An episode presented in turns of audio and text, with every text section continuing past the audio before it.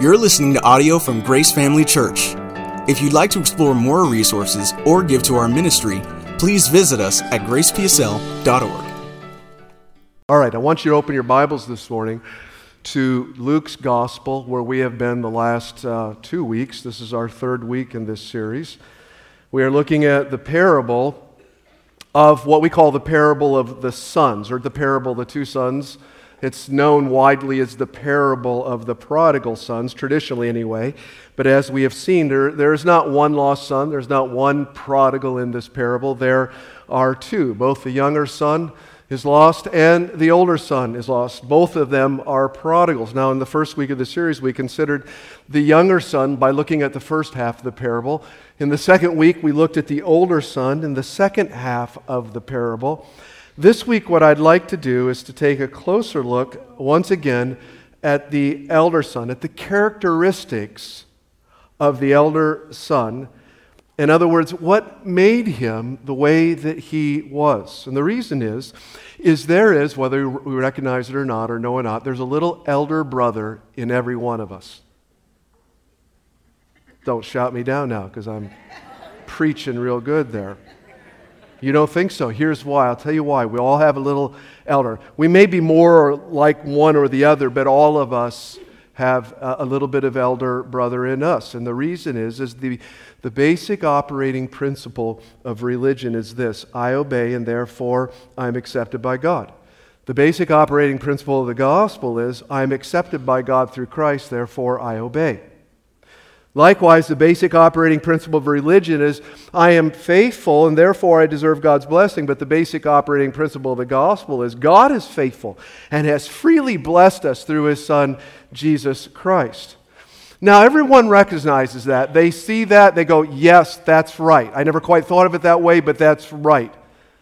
I agree with that. But agreeing with that and knowing that biblical truth, noting the differences between religion and the gospel is one thing. Living it out in our lives, in our daily lives, and in our thinking is a different thing because by default, the mode of the human heart is religion. I obey, therefore I'm accepted. I am faithful, therefore I deserve God's blessing. That is the default of uh, the human heart by nature. We believe the gospel on one level, yes, but at a deeper level, sometimes we're actually leaning on our own self effort, our own goodness, our own morals, our own faithfulness.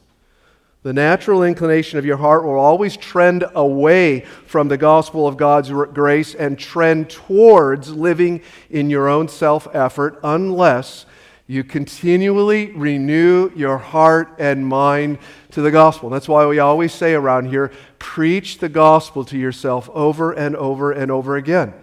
The gospel is not just the way to be saved, it's the way to walk as a Christian. It's the way we're to live our lives as a Christian. It's the centerpiece of biblical revelation. Now, the parable of the lost son teaches us that all of humanity is divided into basically two types of people older brothers and younger brothers the religious and the irreligious, the moral and the immoral. But it is also true, again, within the heart of every person, there is a bit of both younger brother and elder brother. In every person, there is the nature of sin, and sin expresses itself in two ways. Sin expresses itself in unrighteousness, but also self righteousness. The unrighteousness, of course, is represented by the younger son. It's easy to detect, it's not hard to see. This guy's a sinner. But self righteousness, represented by the older son, is much more difficult to detect. And here's why. When you become a Christian and the Holy Spirit indwells you, He gives you the desire to be more like Christ. And so begins the work of sanctification, becoming more like Christ in your character. It's a lifelong process, one that one day the Lord Himself will complete when He presents you to Himself without spot or wrinkle. But between now and then, life is this putting off the old man, putting on the new man, Ephesians 4. But along the way, after we start going to church, reading our Bibles, developing a prayer life, and then and getting a few moral wins under our belt, Pride has a way of entering our life through our spiritual victories. And those victories actually become a false source of righteousness. Basically, summarized like this I'm doing pretty good. If unchecked, eventually our spiritual growth, our faithfulness, our obedience, our zeal for God will become a source of deservedness before God. Our point of contact with God then is no longer our undeservedness and His grace, but rather our deservedness and how well we are doing, how successful we are in the Christian life. And this is the story of the elder brother, exactly. And what we want to do this morning is we kind of want to peer into the heart, if it's possible, to peer into the heart of this elder brother in order to identify elder brother tendencies in us, and then to wash those with the grace of the Lord Jesus Christ so we can more fully experience the love of God in Christ Jesus and then communicate that love to people in our lives. So the text begins in verse 25. It's the second half of the parable. We've read it three times. Let's do it again here to kind of reacquaint ourselves with it. Verse 25. Meanwhile, now remember there's a party going on. The younger sons come home. Meanwhile, the older son was in the field, and when he came near to the house, he heard music and dancing. And so he called one of the servants and asked him what was going on. Your brother has come home, he replied, and your father has killed the fatted calf because he has him back safe and sound. The older brother became angry and refused to go in, so his father went out to him and pleaded with him. But he answered his father, Look, all these years I've been slaving for you and never disobeyed your orders. Yet you never gave me even a young goat so I could celebrate with my friends. But when this son of yours, who has squandered your property with prostitutes, comes home, you kill the fatted calf for him. My son, the father said, You are always with me, and everything I have is yours. But we had to celebrate and be glad because this brother of yours was dead and is alive again. He was lost and he is found. So here's the first sign of um, elder brother attitudes or thinking more anger, less joy in the Lord, less joy in the Father. When the elder brother first learned of the younger brother's return and reinstatement in the family, he became very, very angry. And he refused to go into the house and join in the celebration. And then, when his father went out to him and pleaded with him, he became even more angry because underneath all of the outward compliance, underneath all of the obedience and the rule keeping, there was this latent, suppressed anger. And all of a sudden, under these circumstances, it just exploded. Look, all these years I've been slaving for you and I've never disobeyed your orders.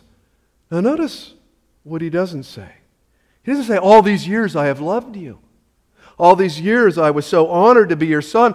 All these years I've looked up to you and delighted to do your will. No, he says, All these years I have been slaving for you.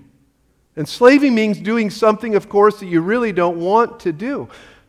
In the mind of the elder brother, his relationship with his father was not a son who delights in his father, but rather as a worker who's disappointed with his boss. And why was he disappointed?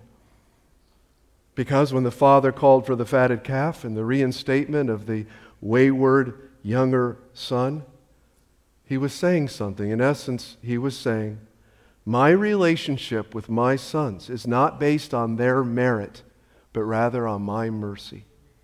My relationship with my sons is not based upon their deservedness, but on my grace. And that essentially invalidated everything the elder son thought he had achieved by following the rules, by being faithful and obedient. And it is that that caused the anger to surface.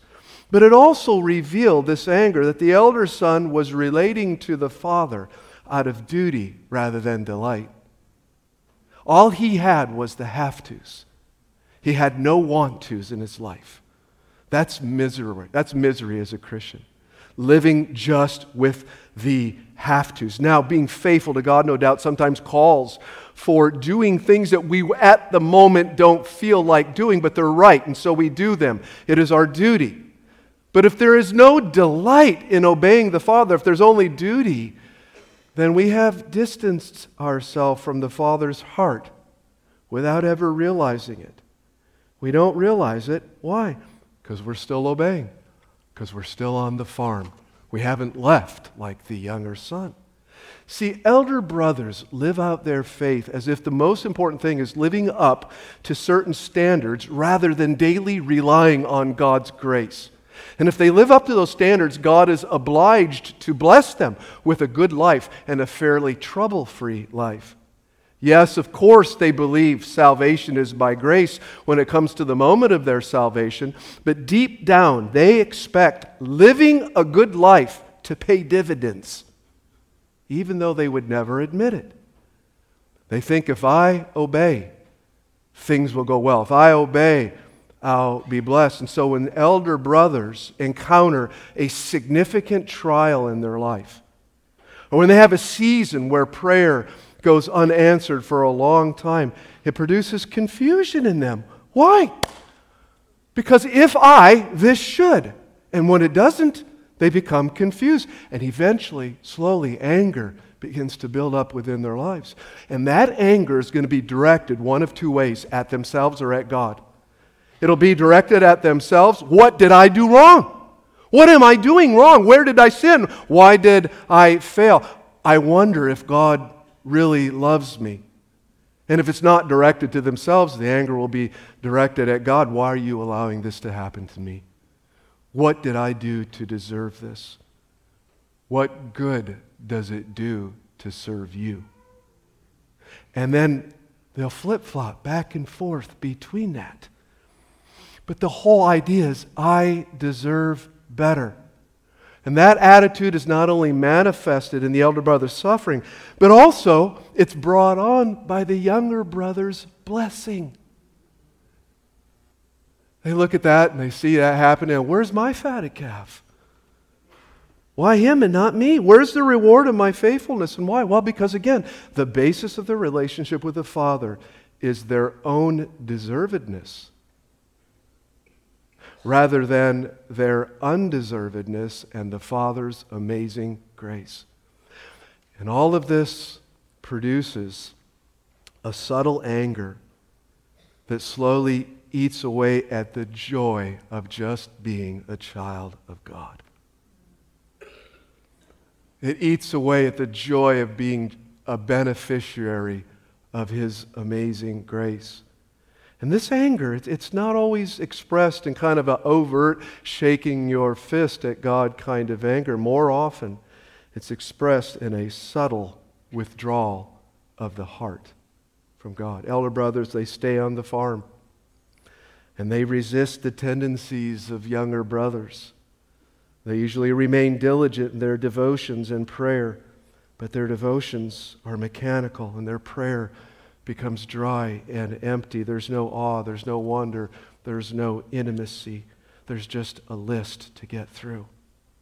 And over time, the dryness and the emptiness eventually, sometimes it takes a long time, but eventually it open up, opens up the door to Satan's deception. And they begin secretly looking to other things for happiness and relief. Ultimately, the elder brother's hidden disappointment in God can give way to kind of a passive aggressive entitlement to sin. You have not, so I have this right. That's why sometimes these big mega super leaders fall into sin, and we learn all along they had this double life going on. That's elder brotherish. Ironically, the elder brother becomes the younger brother except with one exception. The shame and the guilt for the elder brother is much worse. You know, the most miserable person on the earth is an elder brother who has come to the end of his self effort. Paul said it like this O wretched man that I am. Romans 8. And it's right there. It's right at that moment, in that place of humility, that the road to healing and freedom begins for the elder brother. There is hope for the elder brother in us. The second sign of the elder brother in us is more insecurity and less confidence in God's love. Again, elder brothers live their faith by living up to certain standards instead of relying daily on God's grace. And if they live up to those standards, God is what? Obliged to bless them with a good life, a fairly trouble free life. So when elder brothers encounter a significant trial in their life or a prayer continues to go unanswered, it produces confusion, eventually anger. But it also produces insecurity. When he says, All those years I've been slaving for you, it's not only an indication of his anger, but his fear. Because where there is anger, underneath you will usually always find fear. And it's a fear the elder brother doesn't even recognize that he has, but it's controlling his life. Outwardly, he appears very confident. But inwardly, he is insecure because he never knows for sure have I done enough? Am I good enough? Have I really lived up to the standards? So when he encounters a significant or prolonged trial, the elder brother will say this He'll go, I should have prayed more. I should have read my Bible more. I should have served more. I should have done something. See, when we're no longer sure that God loves us and accepts us through Christ alone, we will inevitably be insecure. And that insecurity will eventually be revealed in, in pride. A pride that is, that is seen usually in touchiness, self defensiveness, irritability, the inability to receive constructive criticism, and being unfairly critical of others. Why? Why is that? Because slaves serve the father out of fear and therefore they're insecure about their standing in the family. Sons serve the Father because they know they're loved by the Father, and therefore they are secure in their standing. They know nothing can separate them from the love of God. They know the Father is saying, This is my Son in whom I'm well pleased. They live with that confidence and assurance because their relationship with the Father is based upon His grace, what He has done through His Son, and not what they're doing. Not because they stay on the farm, not because they didn't run off like the younger brother. This is exactly what Paul says in, in Romans 8. Verse 15 says that the Spirit you received, that's when you believed in Christ, does not make you slaves, so that you live in fear again. What is he talking about there? Have I done enough? to earn my place in the family? Am I truly secure? Will God never leave me or forsake me? Do I measure up? That's slavery. Rather, the Spirit you received when you were saved brought about your adoption to sonship. And by Him, we cry, Have I done enough? No. We cry, What? Abba, Father. Why? That's confidence because Christ has done it all. Through the cross, our adoption into full sonship has been finalized. It's finalized. There's nothing that can reverse it. We're no longer a slave to fear. Have I done enough? We are fully sons because Christ did enough. He did it all. He earned it for us, and therefore we don't have to say, Have I done enough? We cry, Abba, Father. We cry, Abba, Father, because of what Christ has done. The third sign of elder brother in us is more complaining and less gratefulness. I know I could skip this because you guys, you don't complain. You're grateful to God. I saw you worshiping this morning. Notice again what the elder brother says here. He goes, Look, all these years I've been slaving for you. and never disobeyed your orders, yet you never gave me even a young goat so I could celebrate with my friends. You never. Who uses that language?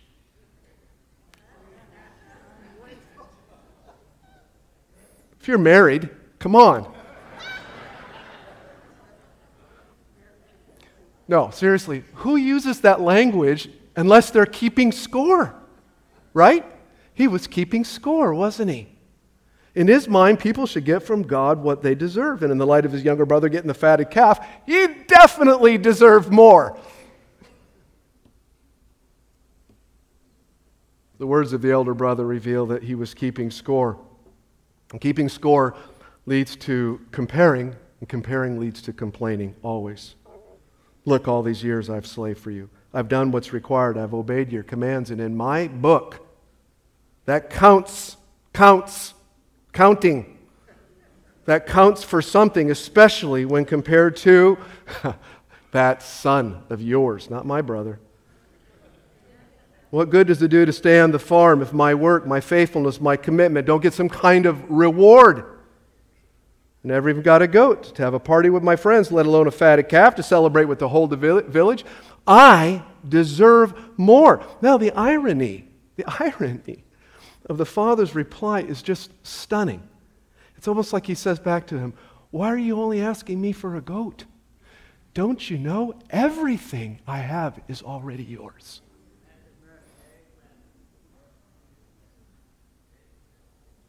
Mm. Now, this idea of deservedness because of faithfulness, deservedness because of obedience, is the opposite of grace. Grace implies that we are undeserving, otherwise, why grace needed in the first place? And undeservedness is the starting point for gratefulness and gratitude and joy. But not only, we unde- not only are we undeserving, we're also ill deserving. Not only do we not deserve the Father's blessing, we actually deserve God's judgment. We deserve, as we saw in week one, the kezazah ceremony.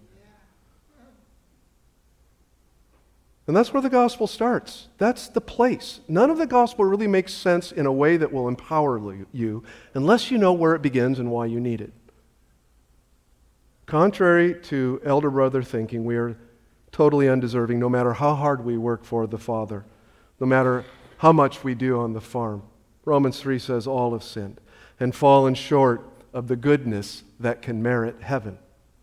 Younger brother sin and elder brother sin alike alienates me from God. Scripture says that sin enslaves us to Satan, it conforms us to the world, it makes us a prisoner of our own lust. Sin blinds us to the fact that we are rebels deserving of God's wrath, and that we are without hope in this world unless, of course, God intervenes, unless the Father comes out of the house. And He did through His Son, Jesus Christ, on the cross. He made us alive. He, remember, my Father, the Son was dead, now He is uh, alive. This is what God does by His Spirit. Through the Holy Spirit, He makes us alive to believe the gospel and be saved, gives us a new identity, redeems us from sin's authority and power, grants us his very own righteousness, the robe across our shoulders.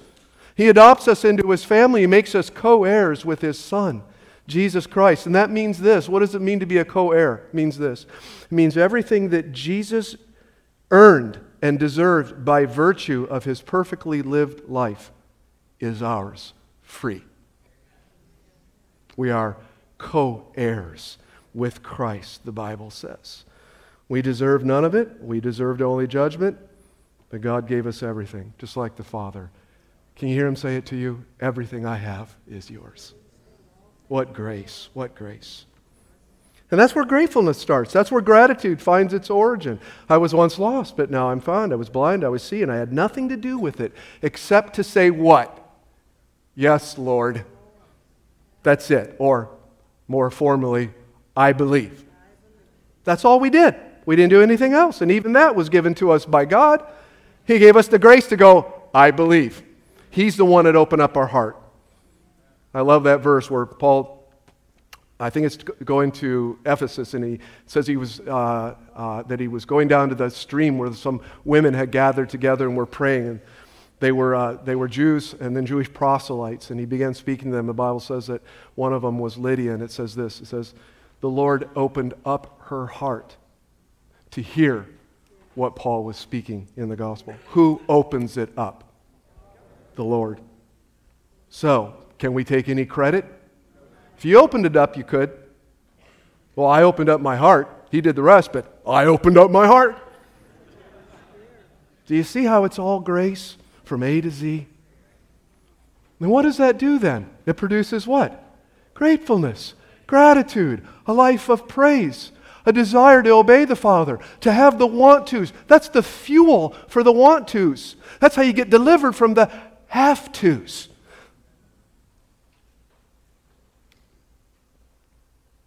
I was lost and now I'm found. You know, and if you really you drill down on that, you really think about it, you really meditate on it, you know what it does? It, it melts you. Just melts your heart, and you, and you feel gratefulness welling from within you. And then the, it's almost a whisper to the Father, just a simple thank you. I could never thank you enough, but thank you. Live your life like that. Live your life like that. Live your life in the sight of God's grace. And what happens then when you're there at that moment? What happens? I'll tell you one thing that happens. You're not going to hear any complaining coming out of your mouth. Zero. Because that's what gratitude does. That's what gratitude based on God's grace does. It just gets rid of all the complaining in our lives. The fourth sign, last sign of the elder brother in us, is more self righteousness and less compassion for others. So it's very difficult for elder brothers to realize how deep their need for God's mercy is. They recognize that, yeah, of course I need mercy, but they don't see the depth of it.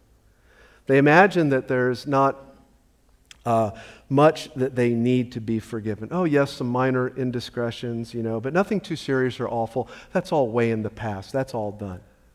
See, since the elder brother's relationship with God is based more on external compliance, they're very much blinded to the depth of their own inward sin. They can't see the worst sins are the ones in the heart.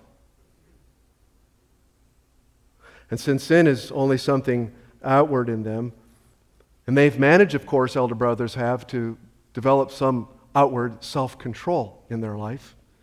They, they what? They feel superior to younger brothers whose outward sin is so apparent, right? And that's why the elder brother is so critical of the younger brother in the story. When speaking to his father, he wouldn't even call his brother out. He wouldn't even call him his brother. He said, That son of yours. His sense of superiority is also why he draws attention to the younger brother's sin of squandering all of his money on prostitutes. Now, do you think he squandered everything on prostitutes?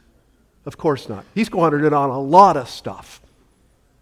But what does the older brother draw attention to before the father, right? The worst of the sins. But when this son of yours comes home who has squandered your property with prostitutes, you kill the fatted calf for him. And again, the reason he does that is he feels superior. Feels superior to his younger brother, and therefore he can have very little compassion on him. You know, he, you know, he thinks he thinks this. You know what? People get what they deserve, don't they? That's right. He, he thinks that to himself. He says, you know, everyone has a chance to make good decisions or suffer the consequences. And, well, if you don't make good decisions, hey, you made your bed of nails, now you're going to lie on it. He probably said, you know, if he'd have just obeyed the Father, our Father, and stayed on the farm, none of this would have happened. Well, it's true. That, that last part's true. The younger brother was responsible for his sin and consequences, for as a man sows, the same shall he reap. But that reaping of sin of the younger brother should have caused grief in the heart of the older brother instead of disdain and superiority. The elder brother has very little compassion for the failure of others. Instead of getting mad at the world for deceiving. Instead of getting mad at their flesh, instead of getting upset with Satan and taking authority over him, he gets mad at the younger brother. He gets mad at the person who's caught in the trap.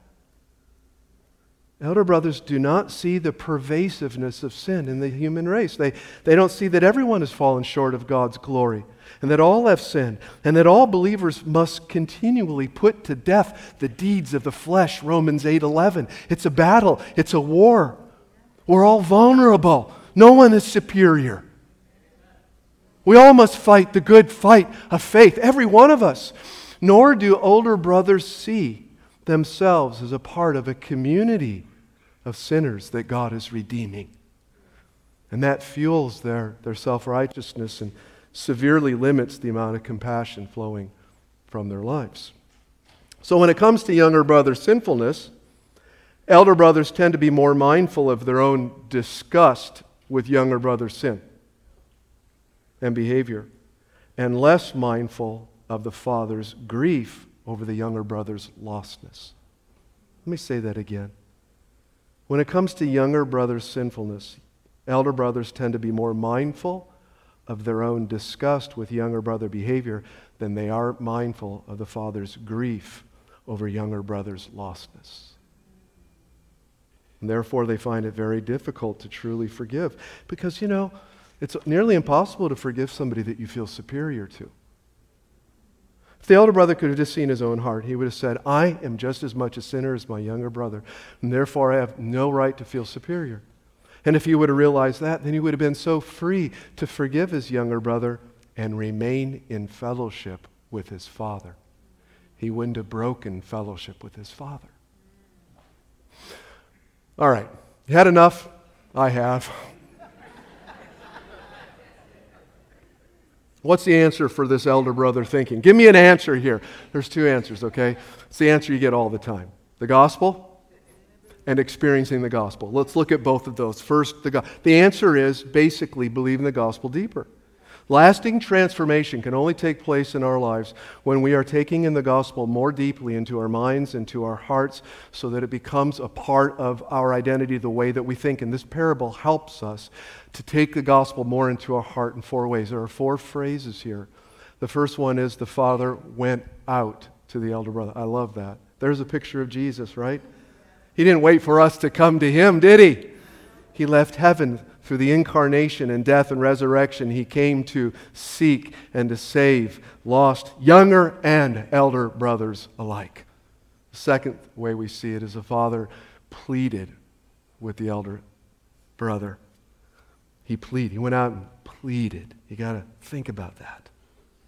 Urged, pleaded. It's a picture of God's heart towards us in the gospel, extended to us. You know, 2 Corinthians 5 says that God has reconciled us through Christ and has now, once we have been reconciled, committed to us the ministry of reconciliation. In other words, now he wants to work through us. And it says this in the next verse. He says, Now then, we are ambassadors for Christ, as though God were pleading through us. The Father pleads through us when we share the gospel with somebody else. You know what that still means? The Father's still pleading, but now He's doing it through us. He's pleading. That's His heart. He's not just offering it, hey, take it if you want it or not. I made it available to you. No, pleading like the Father with the elder son. Third way we see the gospel here is the Father calls the elder brother my son. Because after the elder son kind of self identified as a slave, you know, I've been slaving for you all these. Oh, you're a slave, are you? Okay. The father doesn't ask, answer back, okay, slave. No, he doesn't do that, does he? He goes, what does he say? He doesn't agree with it. Aren't you glad God doesn't agree with you a lot of times? Whew, am I glad? He goes, what? Not my slave. He goes, my son. Because sonship is a gift of God's grace. It's not earned, it's not merited, it's not deserved. It's freely given to us through Jesus Christ. Before we could ever make ourselves a hired servant and earn our sonship like the younger son wanted to do. And before we were working hard as slaves, trying to deserve our sonship like the elder son did, God intervened and graciously adopted us of his own will. That's what Galatians tells us. Verse 4 of chapter 4. But when the set time had fully come, what's that? That's when Jesus came into the world, the set time. It's the set time in all of human history. God sent his son, born of a woman, born under the law, to redeem those under the law, that we might receive what? Adoption to what? Sonship. Because you are his sons in Christ, God sent the Spirit of his Son into our hearts, that Spirit who calls out, Abba Father. He put the Abba Father in us. So you're no longer a slave, but God's child. And since you're his child, God has also made you an heir with Christ. You're not just adopted, you've been given full heirship. You've been made sons with full rights as sons through faith in Jesus Christ. And that heirship means, fourthly, Here's the gospel one more time. Everything I have is yours. If everything the Father has is ours already by sheer grace, then why would we ever, ever, ever try to earn anything from Him? There's nothing left to deserve it that has not already been given to us freely through Jesus Christ. The work has been done, the price has been paid. All that's left for us to do is rejoice and live a life of praise to God. Jesus said it like this over in Luke 12 Do not be afraid, little flock. Your Father has been pleased to give you the kingdom. See, He delights in giving you. All I have, the Father says, is yours. So we need to believe that more deeply. We need to get that into our hearts. And that's not something that's a quick process in our lives. But it is a process that we need to continually stay on top of. And again, that's why we always say rehearse the gospel to yourself. Go over and over it. Think about the implications of the gospel. If we have just seen four of them in a parable, you can find those anywhere in the New Testament, in many places in the Old Testament. Over and over, God is proclaiming his gospel to us. We need to believe it. But not only believe it, we need to experience the power of it. See, in this parable, think about it. Jesus is pleading with elder brother Pharisees. Remember, the audience was the sinners and tax collectors, uh, the immoral, and then the Pharisees and the teachers of the law, the moral. You have the irreligious and the religious. You have those who don't do good and those who do a lot of good. You have the unfaithful and the very faithful. Both were in his audience, but who was his primary audience? It was the Pharisees. He was trying to get into the sea the elder brother was them and that they were lost even though they are still on the farm. And he does that through the parable that involves a banquet, a celebration, a place where you experience a lot. It's a very tangible metaphor. This banquet that he throws with the fatted calf for the returning younger son. Banquets, feasts, are place where we, places where we experience something food, laughter, joy, dancing, friendship. It's very sensory, right? It's a place where our, the senses of sight and, and sound and smell and taste are abounding. And that's why throughout the scriptures, the gospel and fellowship with God is often depicted as a meal. Why? It's sensory. There's something. Why? Because a meal is something you experience. It's a meal, it's a banquet, it's a celebration, it's a feast. Why? Because it's something you experience. The Passover in the Old Covenant, first meal. The Lord's table in the New Covenant. We celebrated that this morning. The wedding supper of the Lamb at the end of the age. We'll all sit down with Jesus. The wedding at Cana at the beginning of Jesus' ministry. And of course, the the, the banquet here of the, the fatted calf from the parable of the two lost sons. So the call to a banquet it's not only a call to salvation, it's a call to experience the joy of our salvation, to experience the joy of knowing Jesus, to experience the joy of the Father in finding us and bringing us into his house. Jesus not only came into the world so that we would be acquitted of our guilty sentence in the courtroom of God's justice. He also came into the world so we could experience the joy of fellowshipping with Jesus, celebrating at the Father's table. It's not just a courtroom, it's a table. We've been acquitted so that we can rejoice at the table with the Father and the Son and the Holy Spirit. And that's why the psalmist says, What? Taste and see that the Lord is good. Psalm 34 Elder brothers, it's not enough to know and believe. We've got to taste the gospel. We've got to see. It's one, it's like that. It's one thing to know that honey is sweet, it's quite another thing to taste the sweetness of honey. It's one thing to know the gospel. It's another thing to taste the sweetness of it. It's one thing to know God's mercy, to know about, but it's another thing to taste it yourself. It's one thing to hear the singing and the dancing outside the celebration. It's another thing to enter the house and experience the love of the Father yourself. And we enter that house through Jesus, who said, I'm going to prepare a place for you. In my Father's house are many rooms. What's he mean? There's lots of room for everybody. That's why he said in another place, All that come to me, I'm not going to turn anybody away. There's lots of room. He Says, I'm going to prepare a place for you. And then I'm going to come back and I'm going to take you to that place, the Father's house. It's a beautiful imagery of, of heaven and life after this life. This life will end. We're all going to have a moment where we die. What's going to happen then? Are you ready for that? Jesus is ready for you. He's gone to prepare a place for you. There is room in the Father's house. But you can't stand outside like the elder brother did. You got to enter in the house.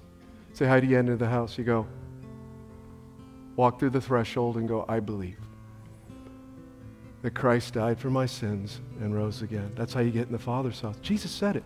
No one goes to the Father except through me. You got to take that step of faith. I believe that. I believe the gospel. The Holy Spirit confirms it in our heart. He calls us, He woos us. It's not a decision you make by yourself, He works in us. He calls us. He calls us to sonship freely through the grace of Jesus Christ. He's done the work. All that's left for us to do is I believe. Do you believe? Maybe here this morning you've never done that. You've seen Christianity as a something as, well, that's my belief system. It's the way I was raised, or I'm a, you know, I'm basically consider myself a Christian. But you've never really believed the core central message of Christianity, and that's the gospel. And yet that's the only way to enter into the Father's house is through faith in Jesus Christ, what he's done. His mercy is amazing. His arms are open wide. There's nothing that you could do or have done that would disqualify you. All that's required is we come before Him. A moment of faith, a simple repentance. I believe in you. I'm, I'm not going to trust myself anymore. I'm not going to lean on my own life and my own abilities. I'm not going to trust in my own good, good works, all the good things that I do for people. Those are out the window. I realize now that those don't mean anything when it comes to going to heaven. Because if I could get to heaven by doing those things, why did he have to do that? He had to do that because none of those things are good enough. Thank God you do them. You're helping other people, but you can't use that as payment to get into heaven.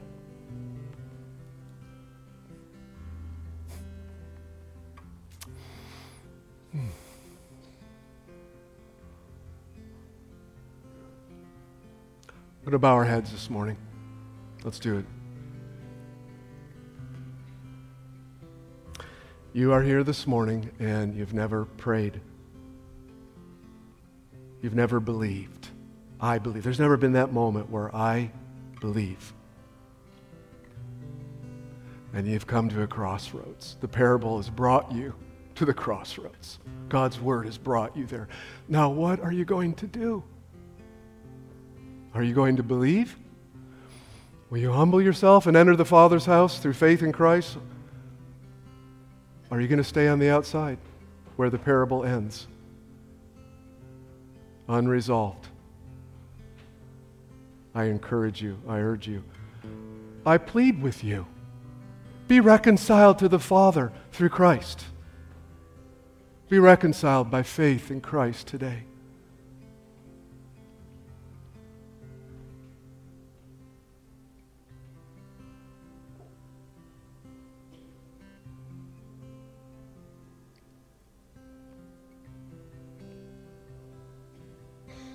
Let's pray. I'd like to lead you together in this. Let's say it out loud. I believe in Jesus Christ that He died on the cross for my sins and that He rose again from the dead so I would be saved. I believe that.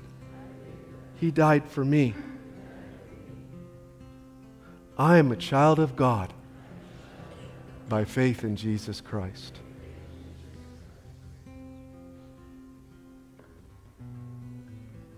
Hallelujah. Hallelujah. If you prayed that this morning, tell somebody. Tell somebody, hey, I prayed that prayer today. What will they think? They'll think it's great. It's awesome. Congratulations. I did that too 20 years ago, five years ago, three years ago. They'll think it's great, but you t- tell somebody. Tell the person you came with. Tell them I prayed that today. And on behalf of everyone else here, welcome to the family of God. Welcome. Let's all stand. If you need prayer for anything in your life this morning, we are going to be down here for a few minutes after the service. Just make your way down, and one of our prayer team will be with you. They're coming up right now just to agree with you. If you want to spend some time at the altar by yourself, you're always welcome to do that every Sunday. You might be ready for some fellowship. We'll see you out in the atrium. Enjoy a cup of coffee. Again, if you're visiting today, we look forward to seeing you. Look for the new here sign. Have a safe ride home. God bless.